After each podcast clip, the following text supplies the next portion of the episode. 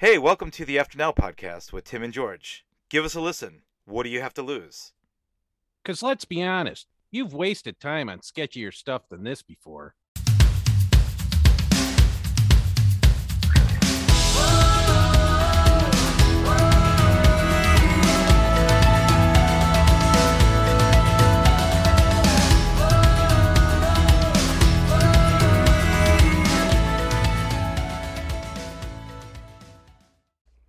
Hey, Tim, Hey, George. I heard that the CEO of IKEA was named prime minister. Okay, Prime Minister of what? of Sweden, but he's having a hard time getting stuff done because he's spending so much time assembling his cabinet.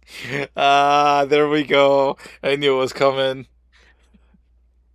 Hey, Tim, Two in a row. Here we go. here's a life tip. Okay. You should watch the movie Jaws backwards. Because backwards, it's a heartwarming story about a giant white shark that gives arms and legs to disabled people. hey, Tim, Hey, George. why did the Star Wars movies come out in the order four, five, six, one, two, three? I don't know. I mean, I do know, but why did they, George? In charge of the sequence, Yoda was. yep, there it is. See, the important the important part here is we think we're funny. That's all that matters, That's- by the way. That's right. Yeah. That's- And all three people, hopefully, one of them will get a giggle, right? Y- yep, that's all that matters. As long as we're funny, that's all that matters. And as always, the jokes kind of go into the theme of what we're going to be talking about tonight. right, right. Which is The impact of industrial light and magic, which is um, a special effects studio that has impacted everyone's life that has ever seen a movie. absolutely. And the genesis of that was was really George George Lucas, right? And what he did. Yep. But And, bef- um, before we before we go down that road, right? Um, you know, I just wanted to uh, uh, bring up that uh, you know this is uh, kind of kismet our conversation because um, you know with with that uh, this past what last couple weeks the new Andor series has come out right um, on Yep. On uh, Disney Plus. And along with that was kind of a um, a dive into the convers ironically a dive into the conversation that we're having tonight. They actually have a special about industrial lights and magic on disney plus which is really cl- cool. And for those that um that think maybe we're we're over sensationalizing or it's hyperbole about the impact of uh, the special effects virtually every movie that was um meaningful probably in the last almost 50 years now. Yeah. if they didn't use industrial lights and magic they used techniques that were invented by industrial lights and magic. Yeah and this this is far reaching this impacts everybody right? This this impacts the movie industry. Um, this has far reaching uh, implications for desktop software um, that was developed out of this you know um, vertical let's call it that this this silo right? Um, even on your phone. even on your phone. And not only that but uh as a movie industry as a whole i mean um without industrial lights and magic there wouldn't have been pixar steve jobs you know toy story. All of that came out of this this team of this tree we can call it a Yeah. tree of of you know very much like how you know nfl teams have you know um coaching staff Coach- yeah coaching trees yeah yeah, and you know, you saw what happened down in Tampa Bay uh, back in the '90s, where you had all these great coaches come out, and you know, one went to Indianapolis, you know, another one went here, another one went there, and you could just see where all these great coaches kind of came from one system. It's the same thing with Industrial Lights and Magic. You see um, one director who had a need, had a want. Um, he was really tired of the status quo, so he set out to change the status quo, and you know, kind of invited all of his friends in to help out and to benefit by that too. Yeah, yeah. And so I guess you're wondering, okay, what are these two incredibly handsome nerds talking about? Right. Um, so what we're talking about is if there's there's really a, a milestone pre Star Wars and after Star Wars. Okay.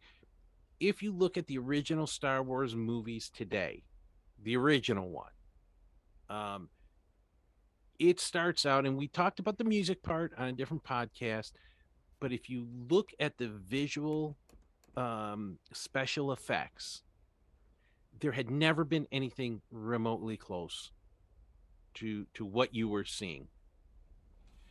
And as as Tim alluded to, there's that old saying, necessity is the mother of invention. This stuff didn't exist. And so it was created. And part of what was created, um, they mixed a lot of different things between um, the model, incredible model making, but different tech camera techniques. Uh, I think they probably had invented different cameras for it. Um, and then the special effects. And you got to understand, this was Star Wars came out in what, 77, 78? Yeah, Something yeah, like that? Yeah, yeah. Um, so this movie was probably shot in 75, 76.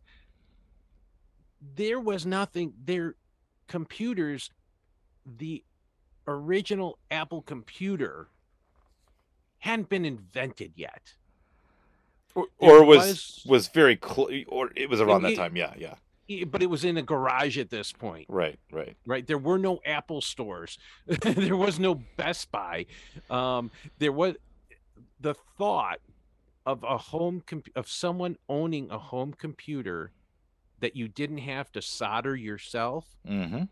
was just not known at this point. Yeah, the Altair was was what was big. If you really want to go back and talk about where computers were at that point, and you know, I think Wozniak just finished the logic board for the original Apple computer. So you're absolutely right. I mean, there you know, there wasn't even a Tandy on a desk from Radio Shack yet. No, and and so think about that. There was no um you didn't have this ability. You didn't have these tools that we absolutely take for granted today. But if you watch an original Star Wars film today, it holds up really, really well. It, unless you ask a 12 year old. Yeah, but even then, the just the whole production of how it was. Um, yeah, and I'm being harsh. I mean, you know, no, no you're absolutely and, right. You're absolutely and, right. And, and yeah, uh, you'd expect, you know, improvements over the 50 years almost that that it's been out. Right. But it really holds up. I, and if you look at the other stuff that was going on at the time, it really was garbage. I mean, they had, you know, they had like um the robots in sci-fi movies at this time were just really clunky and they didn't really move. Right. The the only movie that you know did hold up was 2001 you know 2001 Stanley Kubrick's 2001 Space Odyssey, right? That's yes. that's where um uh that's where a lot of the inspiration for Star Wars, not all, some of the inspiration for Star Wars came from. You know, obviously, um, George Lucas was very much into hot rods at the time. Um, you know, and, and he made some movies prior to that. He made many movies prior to that, but there's one in particular which we're not getting into in this show because it doesn't really impact the conversation. But it, it definitely goes along with the theme of our podcast, which is, you know, um, technology and how does it impact the human condition. And Industrial Lights and Magic was not only a group of individuals, as you said, who innovated an industry, but built technology to forward that innovation down the road to really make huge impacts across the board. Yeah, and for you entrepreneurs out there, this is just an incredible example of taking something, of inventing something that is needed for a particular use, in this particular case, the Star Wars movie, and they created a special effects house that other movie studios and and uh, filmmakers could tap into. So, it, from an entrepreneurial mindset, and this is this is really important because I think a lot of companies don't do this. They're like, "Hey, we have a need. We're going to invent something. We're going to create something, and then can we turn that into its own entity, its own business?" And they Right. did, Right. and it's still going today.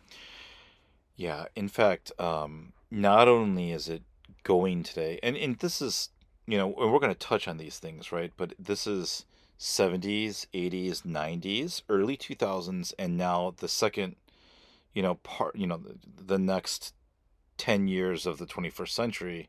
Now in the 2020s, we're really looking at ILM as it, still hasn't backed off of innovation, and, and we're going to touch on that.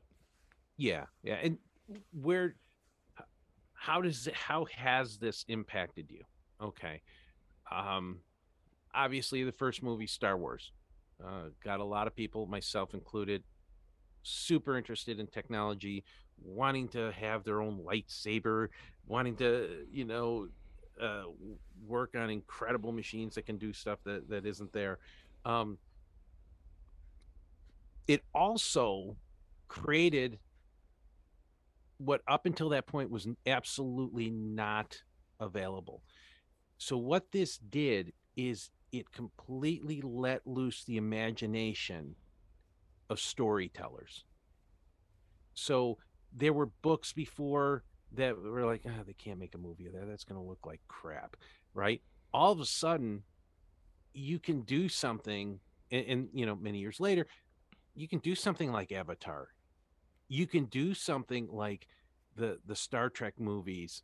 Um, you can do stuff like ET or Close Encounters of the Third Kind, or or literally anything you can think of.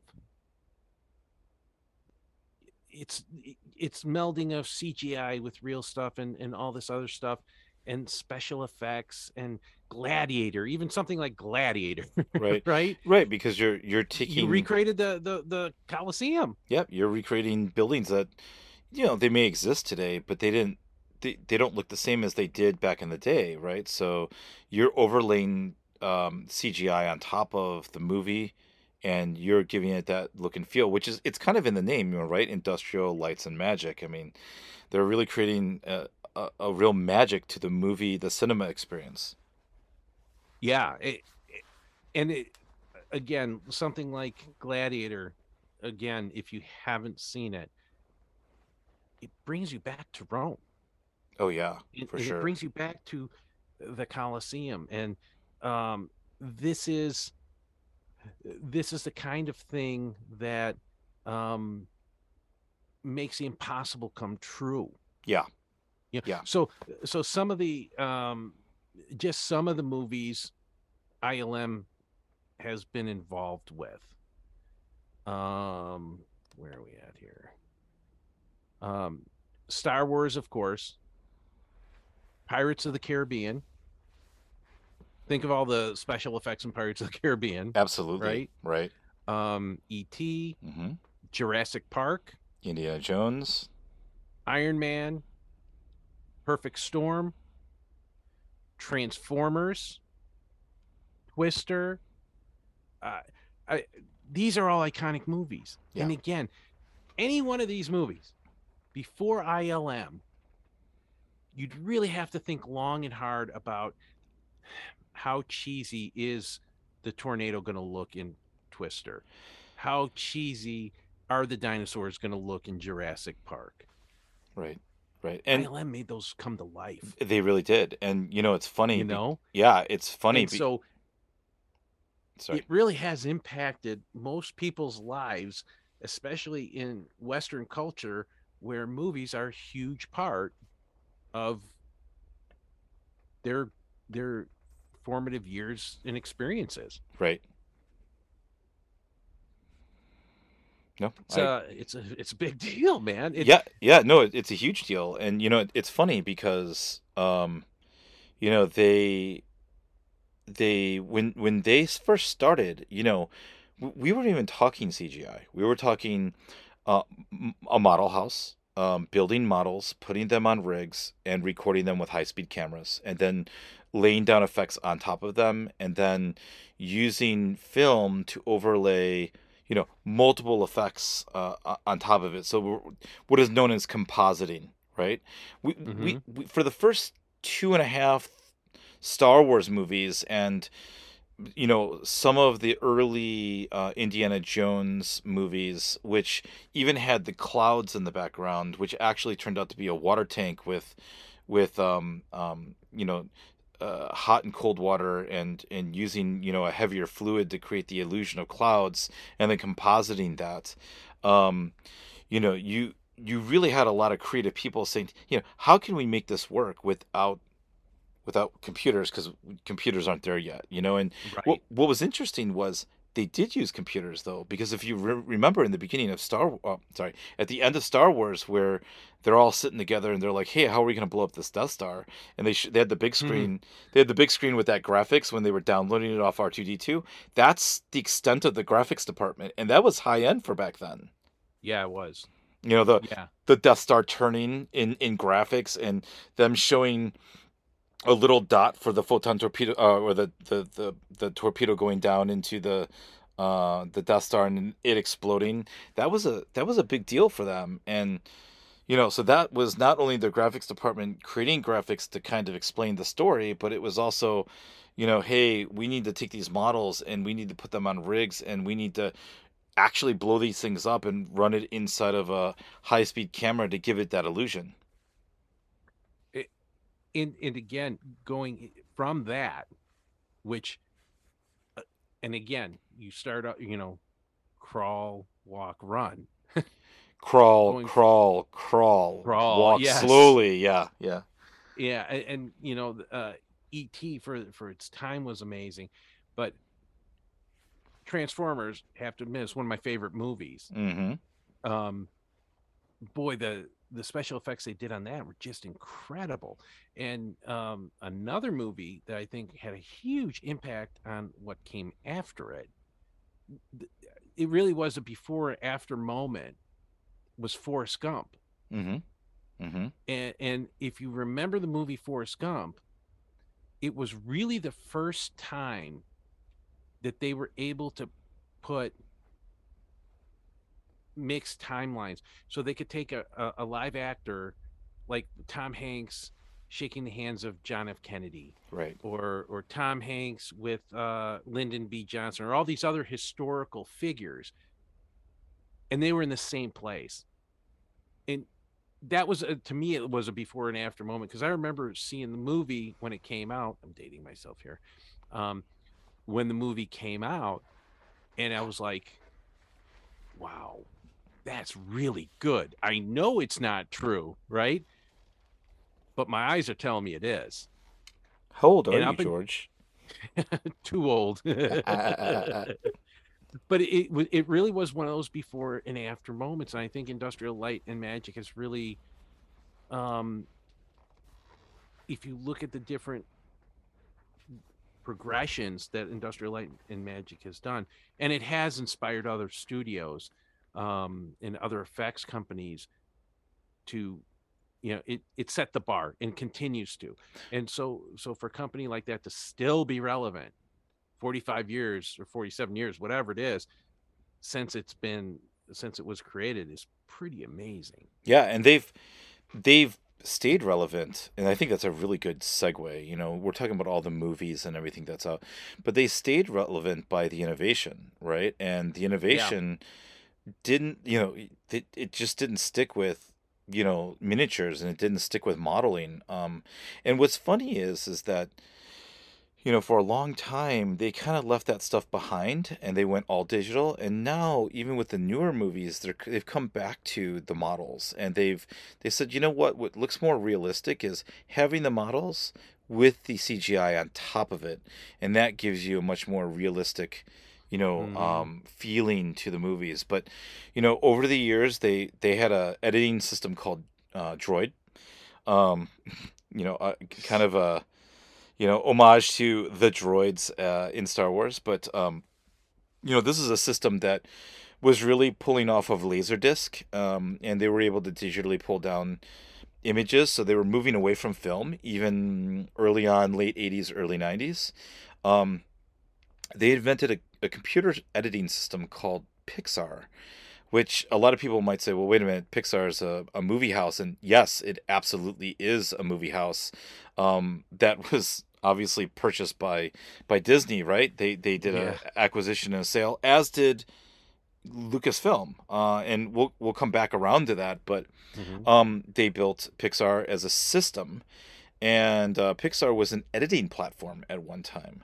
Um, and, and as they were doing all this, you know, a lot of people may know this, may not know this, but Photoshop came from these guys as well. You know, they said, "Hey, we've got a way to edit images. Hey, can you can you take this and move it over to a Mac at the time, and you know, can you move these features and functions over? Hey, yeah, this this actually works out pretty well. Let's try this. Let's try that. And you know, at the end of the day, you wind up with a commercial product and a very profitable commercial product. And Oh yeah. that was a side project. That wasn't anything that that Industrial Lights and Magic did. It was a side project that some guys at Industrial Light, Light and Magic, you know, decided to work on, and you know, it, it spawned off a whole nother industry for, you know, uh, editing, photo editing, and you know, ultimately, we all know where Photoshop went today. I mean, Photoshop's huge. Yeah, it, it, yeah, it's interesting because right now, what and the reason that that something like Photoshop is important. Um, number one, it for good or bad, um, it has changed our perception of beauty, right? Because we can get rid of a lot of a, a lot of imperfections by it. Um, Wait, wait, you're t- you're saying that the pictures that I look at in the magazines aren't real ones? uh, they may or may not have had work done. Wow, touch ups and stuff. Interesting. Yeah. Yeah. And, and and honestly, there's some great YouTube videos about that. Yeah, there there really are. I've seen some of them. You're absolutely right, and it's like what? Yeah. And so But but a lot of a lot of those filters. Sorry, I don't mean to interrupt you, but I was gonna, no, no, a lot of those filters that were built in Photoshop have actually moved to social media, like um like Instagram and and and those different platforms, and so. You know, it would never have been conceived of, or it may have been, but it would have taken longer to conceive of that stuff. A lot of that stuff came from Photoshop. And you know that with so where a lot of this stuff becomes um relevant in your life and almost ubiquitous because because it just happens. hmm Your phone, I would imagine that when they first started Industrial Light and Magic, they would have loved to have the processing power in your phone. Yeah. just in one phone, yeah. right? Yeah. And they had rooms of of, of of of computers and stuff to do that. And so, what happens is it trickles down as as your handhelds get more powerful, um, as this technology gets used more and becomes more um, cheaper and, and written off and all that stuff. It works its way down to to uh, other devices. For example, Samsung just in uh, or released a phone and it has what I think they call like Magic Eraser or something like that, where you can uh, select objects and then it fills it in, uh, a la what Photoshop does, hmm and it's on your phone for free, and they've made it so that probably using AI or something, it just figures out what you don't want and then automatically creates the background. Oh yeah, I mean, stitching, morphing, all those things that we kind of know about. Um, you know, and and you know, uh, 13, 14, 15 year old, you know, guys and kids, girls and boys who are in high school who are playing with apps, they may not know where the original, you know, conception came from, but a lot of this stuff came out of what we're talking about today, and it's important to know the genesis of that. and it's honestly not that long ago the stuff that can be done now would almost be considered magic Yeah. it would it would have required a house of artists hmm. years to do what they do in a really really short period of time now. So that that was Photoshop, you know, and then we talk about Pixar, which we all know. Um, yeah, um, Pixar was a, a great editing platform for the time. Um, but you know, it, it seems as though, and there were people within Pixar. I'm not going to get into the story; it's a great story, but there are people at Pixar at the time. We're talking um, uh, early '90s, uh, you know, 93, 94, 94, 95, somewhere around there, where, you know, they wanted to make, you know, short films. They wanted to do animation. They really wanted to um, really just do animation as movies. And that's not something that, that George Lucas wanted to do. Um, mm. But he didn't want to suppress the creative vision of those people.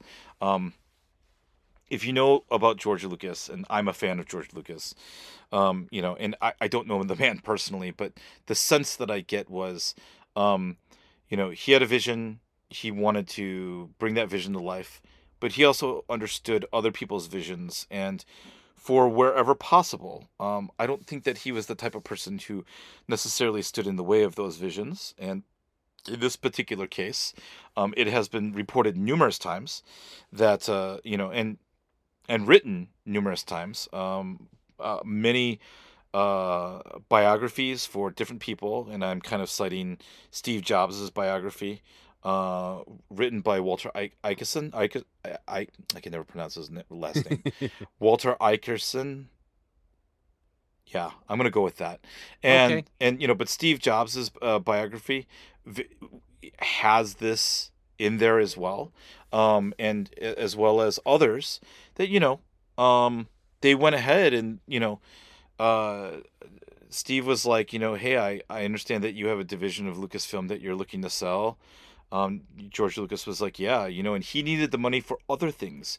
What was coming up in the mid mid and later 90s was the remastering of Star Wars Empire and Return of the Jedi onto DVD um, and they wanted to remaster those and use that remastering technology to really uh, kind of hone in uh, the artistry, the digital artistry that would be needed for episode one's two, episode one, two, and three.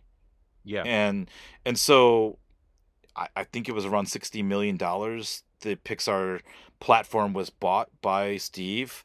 Um, some creative people went over, and you know uh, with that purchase, with that acquisition, and you know, um, you know, uh, George Lucas said keep the Pixar name, and so they did. They liked it so much, and they turned it into Pixar the company, and established a you know they, they broke ground in Emeryville, California, and started a new company. And everyone knows the Pixar story, or if they don't, we'll probably do a show on it. But I mean, it yeah, was yeah, yeah, definitely. It's it is a pretty amazing story. And but but again, you know, the genesis of Pixar came from Industrial Lights and Magic, and what they did was they took that they took that money and reinvested it in the computer division, if you will, of uh, ILM, and they continued the effort moving forward with um, building more tools, building more systems to you know bring that uh, cinematic universe into the computer the digitalization of of the computer and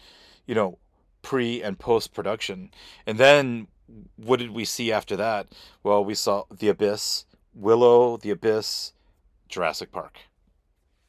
Yeah I, I i'm i'm looking at some of these titles. Um raiders of the lost ark star trek 2 wrath of khan poltergeist uh, Cocoon, which is a great movie if you've never seen it. Cocoon is a great movie. Um, Indiana Jones, Back to the Future, Terminator 2, which was awesome. Yeah, so what started happening, and that's a good point, George. What started happening is, you know, George Lucas needed Industrial Lights and Magic to continue it couldn't just be like, all right, well, I'm going to make three movies Star Wars, Empire, and Return of the Jedi. And then these guys are going to sit around for 10 years. And then episode one, two, and three are going to come out. No, no, no, no. It was like, all right, we're going to continue the effort. I'm going to invite my friends in, you know, and, you know, Steven Spielberg. You know, we, we've heard of Steven Spielberg, right? Yeah. Um, and, and and a lot of other directors, Robert Zemeckis, you know, like Ron you, Howard, Ron Howard. So these people all these people made great movies, and they made great movies by using the skills and the technology that ILM has done, and it's re- really helped them convey, um, convey the the artistry.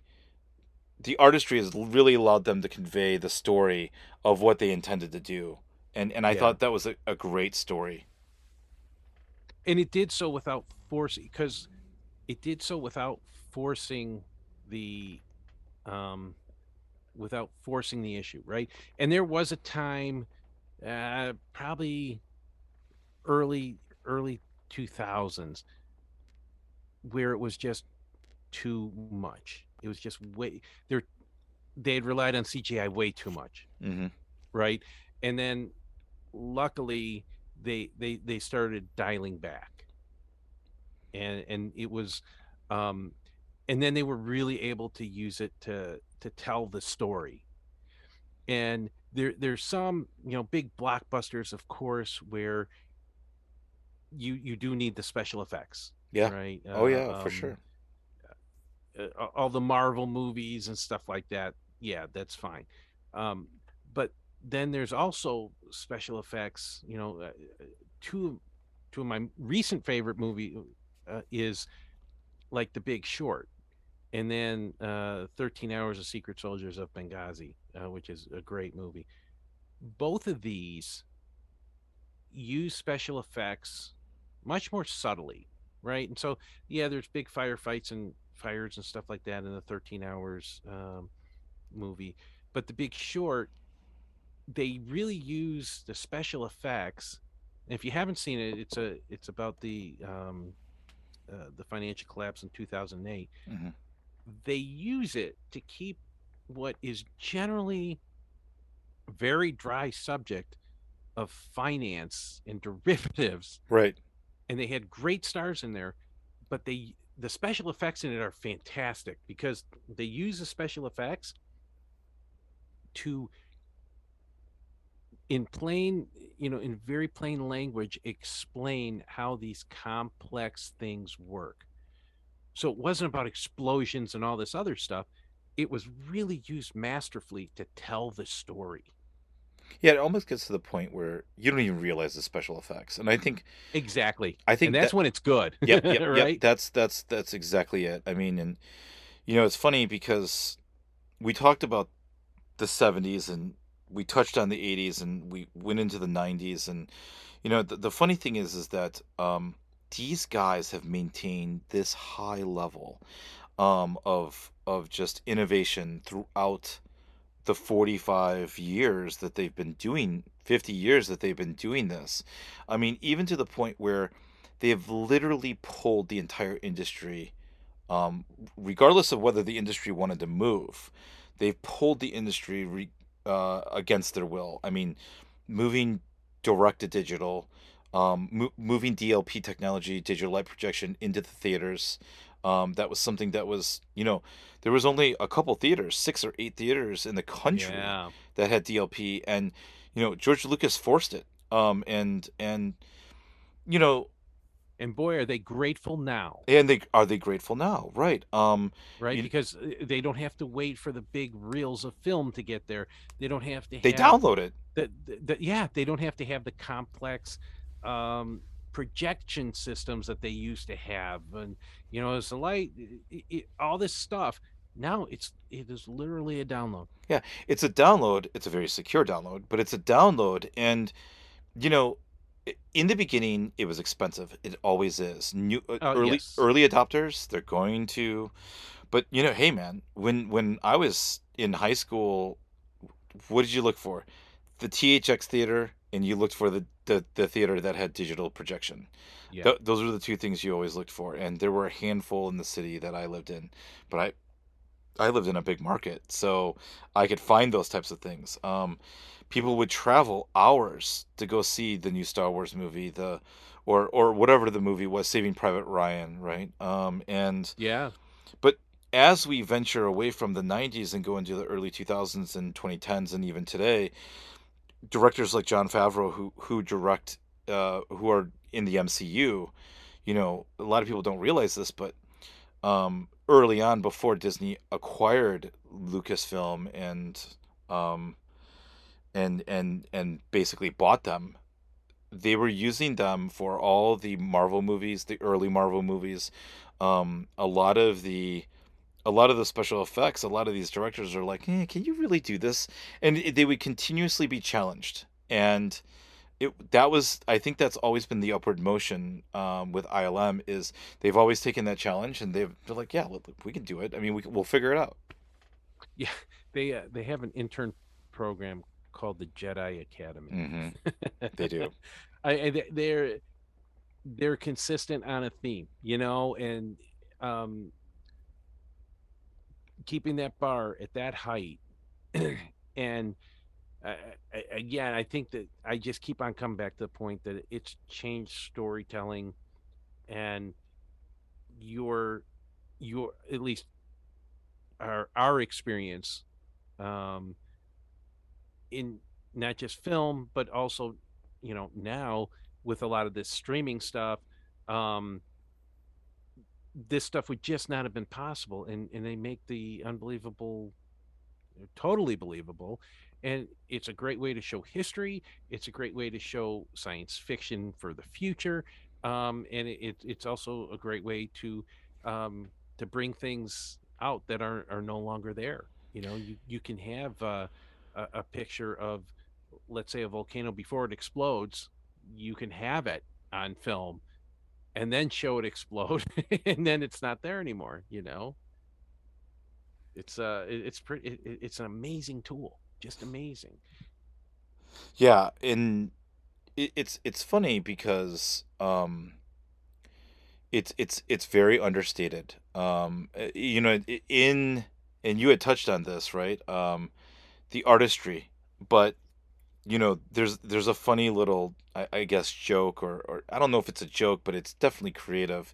At the um San Francisco campus, they actually have Yoda looking out over um they're they're in the Presidio and Yoda's looking out over the Golden Gate Bridge. So the Presidio is near Golden Gate Park, for those of you who don't know, and he's kind of got a staff in his hand. He's looking out over the Golden Gate Bridge, and just inside there, um, there's an area where they display all the Academy Awards, you know, that were won by um, Industrial Light and Magic, but they're not the real Academy Awards. They're actually, um, they they look like the Academy Awards, but they're C3POs.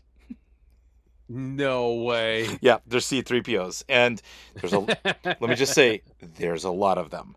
Um, you know, and and there's some other awards that they're they're the R2D2s. Uh, you know, so um, it's a culture at this point, and what you were hitting on, I, I just wanted to reiterate. You know, there are very few organizations, companies, um, let's call it institutions that have this track record. I mean, not even Apple. And I know there's a lot of people out there who don't like Apple. They're they're Android fans, and that that's fine. It's perfectly fine. But what you cannot deny is um, Apple has a culture, as does Android. Android, you know, yeah uh, that that camp, you have a culture as well.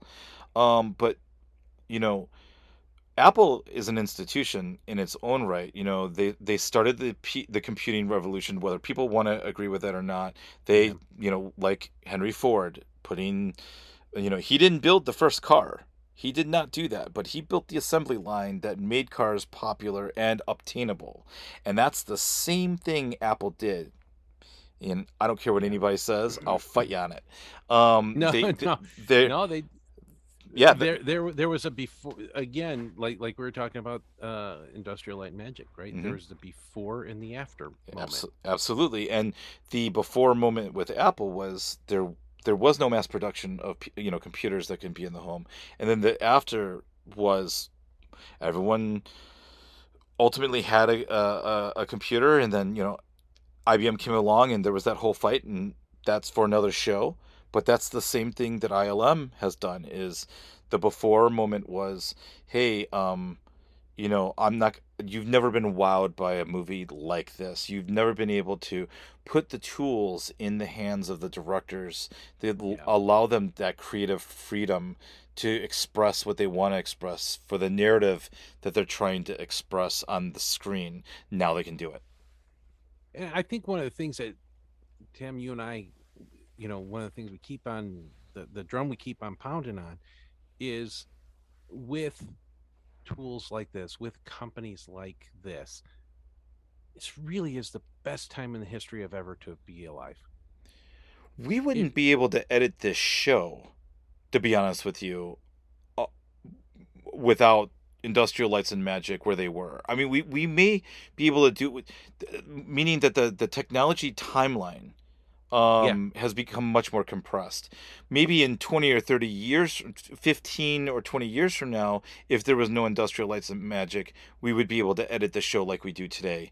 But I think ILM has really compressed the time frame. And, you know, it, it's not only about movie, but they've affected the visual aspects of it, the audible aspects of it, yeah. editing in audio, the sound effects. I mean, um, do you want to talk about the scoring of m- movies, which is a huge part of Skywalker Sound, which is part of Skywalker Ranch, which is in Marin County, and you know, I mean, just the music that's in and around, you know, um, those movies and how the scores, you know, are are handled. All of that was done, but you know, um, it all kind of stemmed from ILM. Yep, and it all it all in, in ILM came from, hey, I have this vision for this space soap opera, mm-hmm. and the current tools suck. so I got to make my own. No, th- what sucks is I have no tools. So yes, it was worse yes. than sucking because at least if I have sucky tools, I can go and create something better off that concept. I, he didn't even have that. So that may have been an advantage. It may have been. Yeah, for sure. You know, because if you've got something that kind of sucks, your your mindset is I'm going to make this better. But if there's nothing there, then it's kind of free range, you know. So where are we today? Today they're doing shows. They're, they continue to do shows. They continue to do movies. Not only, I mean, I mean, pretty much anything that you see out there, and the the uh, institutional memory that they have has pretty oh, much gosh. has pretty much stayed with ILM. But for those few, and, and, and I wouldn't say it's not as few as I'm kind of like spawning off about, but they've left. They've they've gone and created other special effects houses. You're you're seeing more competition for ILM, but they're able to, you know, Kathleen Kennedy is still running um you know lucasfilm and she still uses that she's still got that tool in her back pocket um but now that ilm is part of the disney family right and um at, at a greater part of this right disney uses them um, there's collaboration with Pixar because Pixar is obviously now a Disney company as well. I mean, Disney is really the brain trust of all these different companies that were once independent, right? um, what has ILM done lately? And you, you, it's nothing to shake a stick at. They've created something called the volume, and hmm. the volume is literally the closest thing we have, in my opinion, to a holodeck, um, or to a virtual environment where they've surrounded, they've built this big room.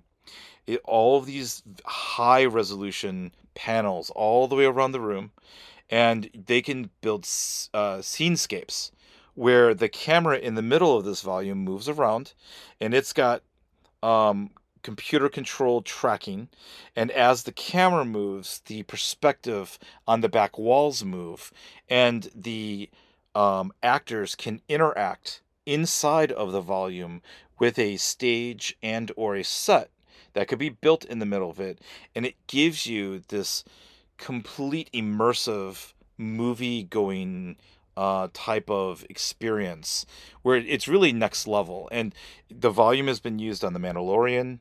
Uh, so the, the sorry the the volume has been used on the Mandalorian and it's been used on newer uh, Andor, I believe, uh, the newer films for, for Star Wars is what it's been used for. And I know John Jon Favreau is a big fan of it.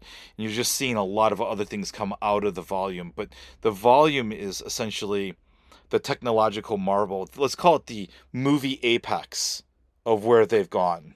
Yeah, they're not staring at a green screen, They're, they're not staring at a green screen and they're editing audio and video in real time.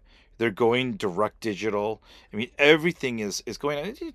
Let, us just be honest. You know, like you said, we kind of started off this show with necessity is the mother of all invention. Well, what does this all mean at the end of the day? What this means is is that Disney as an organization and industrial um industrial lights and magic um for the most part has been able to really create a way to reduce the cost of production and really keep that production quality high. Yeah, yeah. I, I, think the other thing that some a company like Industrial Light and Magic does, and you'll never fully know the fullest effect of it, is the inspiration it gives others. Right, Like you talked about, some people spun off, right? But it's also that young kid that's a filmmaker that he's going to have an idea for movie that even the industrial light and magic stuff isn't going to solve but he's got a really really good foundation to to build off of and to create the the next thing. And so as, aside from just being a, a great organization um, that that has you know incredible products it also serves as an inspiration for the next generation Yeah. Yeah. And no no, that's that's a a valid that's a very valid point. and to your um to what you were bringing up earlier, you know, can you imagine if some of the guys back in the the 70s had half, you know, a a oh tenth a tenth of the computing power that we have today because they were making amazing movies in in um you know in at university when they were in film school and they were making these movies yeah but the interesting thing was Industrial Lights and Magic was recruiting a lot of these special effects guys right out of the universities because it was so bleeding edge. yeah it was so new they, they were inventing stuff Yeah. Um, and and they continue to do that today, and that's that's the whole point behind me bringing up um, the volume, and just talking about the innovation piece has not stopped. Um, what's been interesting is even though the innovation piece hasn't stopped, they've gone back to older technologies. You know, they they built a purpose built rig for some of the scenes in Mandalorian, um, and they built uh, you know a model for his you know his sh- his ship that they used in in that series, and they didn't have to do that. They could have gone all through uh, you know CGI and built it all on the computer, wireframed it up, and you know just you know built it in in 3D virtual space. But no, they went back to the beginning and they said, you know what? I think it's going to have a much more realistic look if we build a model yeah and then we put CGI on top of it and we move this thing in real life on a, a motion control system and then put it into the computer and then overlay what we do on that system. And and what that what that is is it's an a culmination of everything. It's artistry, computer engineering, you know, motion control.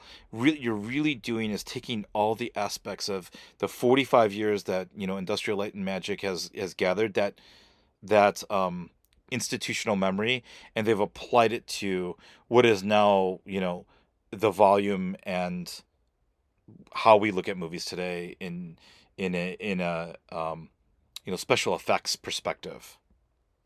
and it, it's also um, a nod to to the history of where they came from It really is, yeah. be, be, because the look they and it's advanced it's much you know it's much better looking now but it, it is uh, a nod to to that and and honestly the hardcore star wars fans and there are hardcore star wars fans that is the kind of detail that look that feel um, going back to the original yet better that is the kind of thing that is extreme it, it's just noticed immediately.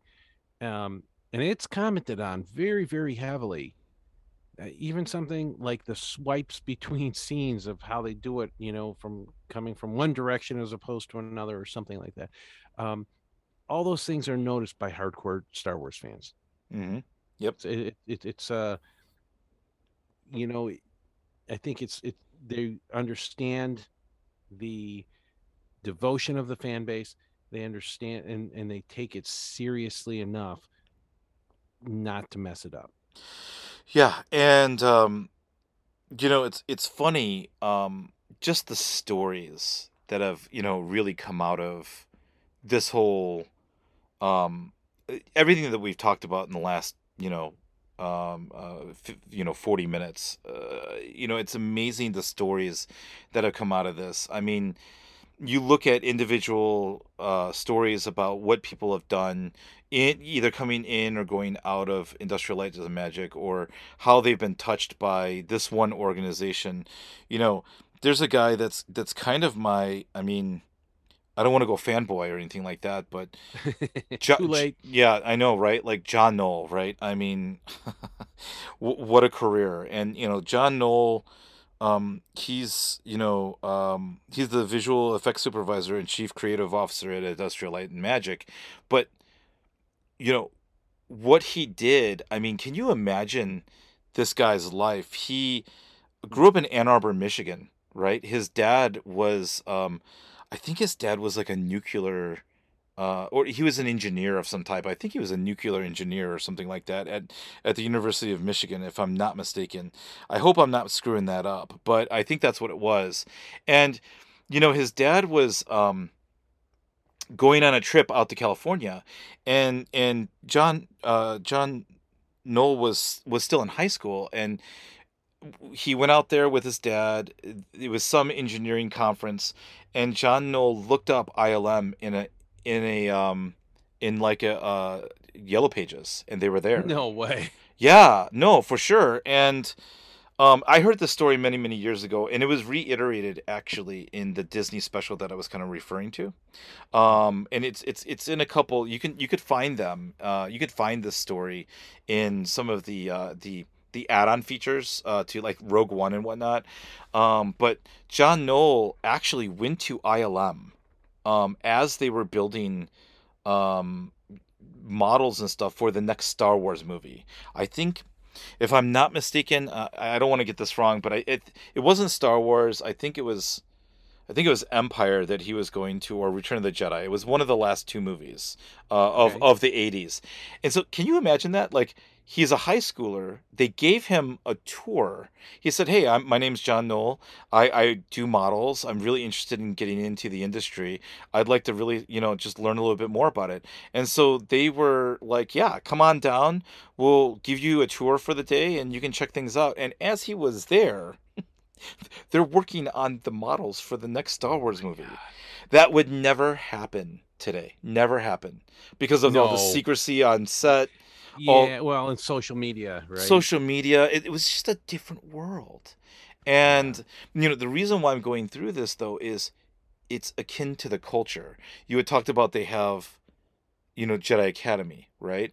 How Yeah. do you, how do you still you know, it's it's i think if i'm not mistaken a lot of the creative talent that comes into ilm is by invitation because they find out who you are. There was um a lady who did um commercials um and it was a commercial it was in either i think it was in europe and it was for elections or something like that and it was a baby talking ilm kind of got wind of who this person was and they they wanted to interview her they found out that she had this really good talent of of manipulating lips on a human and being able to um, you know, work in a computer environment outside of ILM. She did it on her own, and she worked for a different, uh, you know, ad house, a different company, and they were able to create this this commercial. And ILM was impressed, and they reached out to her, and they went and got her, and she ultimately turned out to be, um, you know, I- instrumental in in working in a lot of movies like you know Jurassic Park and. You know, a lot of these films benefited by that. So they've gone out and gotten the talent and they've also homegrown the talent. But to me, the whole John Knoll story has been interesting because, you know, he's now bigwig there, and he was the guy that came up with the storyline for Rogue One, pitched it to Kathleen Kennedy, and they said, yeah, you know, I mean, this makes sense. You know, let's build a story. Let's, you know, how did the the the Rebel Alliance destroy the the Death Star so easily? Well, you know, they found the plans, and you know, these spies is a spy story, and that's what Rogue One's about and that was his original pitch. So I I really like that whole storyline. I really like the creativeness, the um again, I, I keep going back to the phrase um institutional memory because that's what they lean so hard on at ILM. Yes, and, tradition and um, so many other things. They just really take their they, they take it seriously. You know, it, and it's funny when you talk about like the people that um, that work there. It, it kind of with the longevity that they've had, it kind of reminds me of um, like Alabama football, Mm. right? Mhm. Um, and, and, and what was interesting, I saw um, a a YouTube video of um, Coach Saban, Nick Saban there, and people are like, "How can you? How have you done this?" It's like everywhere he goes, his teams are always at the top, near the top, regardless, you know, whatever, and um, everyone's his players love working, you know, playing for the guy, and uh, he's pretty tough on them. You know, he's not he's not a coddler at all, and he always, regardless of where he is, always has incredible teams. And Yeah. one of the things he said was, you know, it's about the type of people you have around you. He said you can't mix high performers and mediocre performers. He said they will not get along because the mediocre performers are going to be um, are going to think that the high performers are getting better advantages, and the high performers are going to be pissed that the mediocre performers aren't as committed or talented as they are. Mm-hmm. I thought that was a really interesting statement. I get the feeling that ILM is something like that. Yeah, I get the feeling that it's something like that as well. And Pretty freaking intense. You know what I mean? Yeah. in in you know, I I don't poo poo on other organizations. I don't do that, but I do think that there are some. Um, I think you know, and and it's it, look, it's not always. There, of course, there's going to be, um, there's going to be politics. The human condition Oh, absolutely. the human condition we often talk about the human condition on this show um, there's going to be politics there's going to be a lot of those things but you know there are organizations that apex out uh, very differently than other organizations ibm for example is a good one apple is a good one for example google um, you know industrial lights and magic is definitely you know Disney, yeah, for sure, they're a great organization, but they've um, had the benefit of buying other companies as well. You know, Yeah. they they they purchased or they bought, you know, they they merged or acquired um, Marvel and ILM and and Jim Henson's Muppets. You know, I mean, oh yeah. come on, Jim, Jim Henson's Muppet House. I mean, that we're not even talking about technology. We're just talking about a crazy um amount of talented people who transcends the topic of this show but you know i mean but but the brain trust and the um uh the again institutional memory should not be underscored. Um having that much creativeness under one umbrella there there there it really is why disney at this point is uh and, and pixar too i I don't want to forget about pixar it is really you shouldn't underscore the ability of, of disney at this point they they there's not a story they cannot tell That's very true. And Mm-hmm. and they have definitely benefited by bringing these other companies in because these other companies have changed Disney as well. But make no mistake about it. Disney was absolute. I know this for a fact.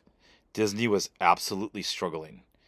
Um, and Pixar came in and um, th- that was a, you know, there were many accounts, there were many people, but Pixar was the one, was the company that kind of um, really creatively pushed Disney to the next level.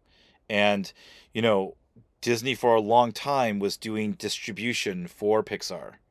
Um, and then that relationship changed into Pixar needs to become part of Disney. and we need to embrace that. And then, uh, not too long after that happening, you know, Industrial Lights and Magic and was purchased by, or I should say, Lucasfilm was purchased by Disney, and you know, um, the point is, is that none of this would have happened. It all started really with one movie. Yeah, and and that's the other, you know, that's the thing about that whole entrepreneurial spirit of could have easily been a one hit wonder. Yeah. Easily. Yeah, and you know, there's there is there some romanticizing for sure. There there is. You know, I mean, um it, it was all hard. It was all a struggle. It was not easy.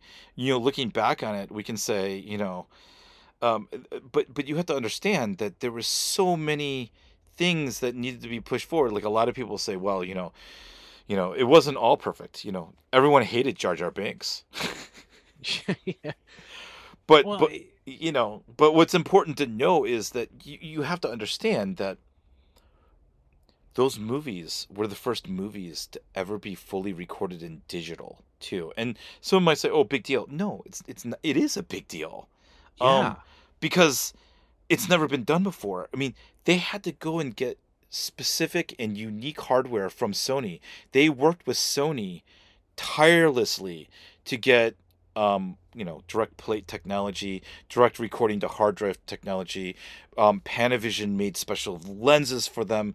They literally retooled the industry. and there's you know okay maybe parts of it were were not to everyone's liking Right. but you know like the scene when it's on that uh that mining planet oh my god Yeah. I, it, I don't care what you thought of the movie that scene by itself oh my gosh Yeah. Yeah. So, I mean, you know, um, the the point is, I think the point that you and I were trying to make, and and the purpose of this show was really to just highlight, you know, um, one man's vision, where it took the industry, many industries, and you know how it really did affect the human condition. And I think I think the human condition was very much affected by by this because it was it it speaks to the narrative of how our storytelling occurs. And our storytelling very much changed after the sequence of events 30 years 40 years. Yeah. But our you know as a race as as a human race as uh, people that we are we kind of live and die by the stories that we tell and that's how we remember things too um you know as you said um we've gotten to the point now where special effects is not even noticed in movies it's subtle Yeah. and so when you have movies that are you know maybe more historically important uh, i'm not trying to make them bigger than they are but you know um uh saving private ryan and and, and Yeah. stuff stuff like that you know um you know it it's who cares about the special effects it's an easier way to tell a story and and yeah then and, it, and it lets but it let it lets you tell it so much more richly Yeah, I agree. I agree. Yep, absolutely. Um, Schindler's List. Um, I believe ILM was on that as well, and people might say, "Well, what special effects were in there?" And you'd be amazed. I mean, just backgrounds, bringing the the World War II circumstances to the big screen, right? And being Yeah. able to tell a story with that narrative. Um, that was something that uh, you know, um, you know, would have been pretty hard to do. To your point, pretty hard to do prior to you know everything that occurred with with the uh, the technology and and innovations that were made. Yeah, wow. Pretty intense. Uh and you know, uh we we certainly take it for granted, but certainly a part of our storytelling um adventure and in in history as as we continue to move forward with this. Um and you know, hey, for future filmmakers and um eh, storytellers th- this this is added to your palette of of uh in, in your toolbox of things you can use to tell a story the special effects can easily be used you know to overdone to can, can easily be overdone but used correctly what it does is it puts the viewer in the right place at the right time so that they can fully get the impact of the story. Yeah. Good stuff, man. Yeah, this fun. All right. Well, um, that that's I, I, I think that's all I uh I have to say on this topic, right? Yeah, yeah, me too. This was good. This was fun. Yep, this was fun. Thanks, George. Hey, thank you, Tim.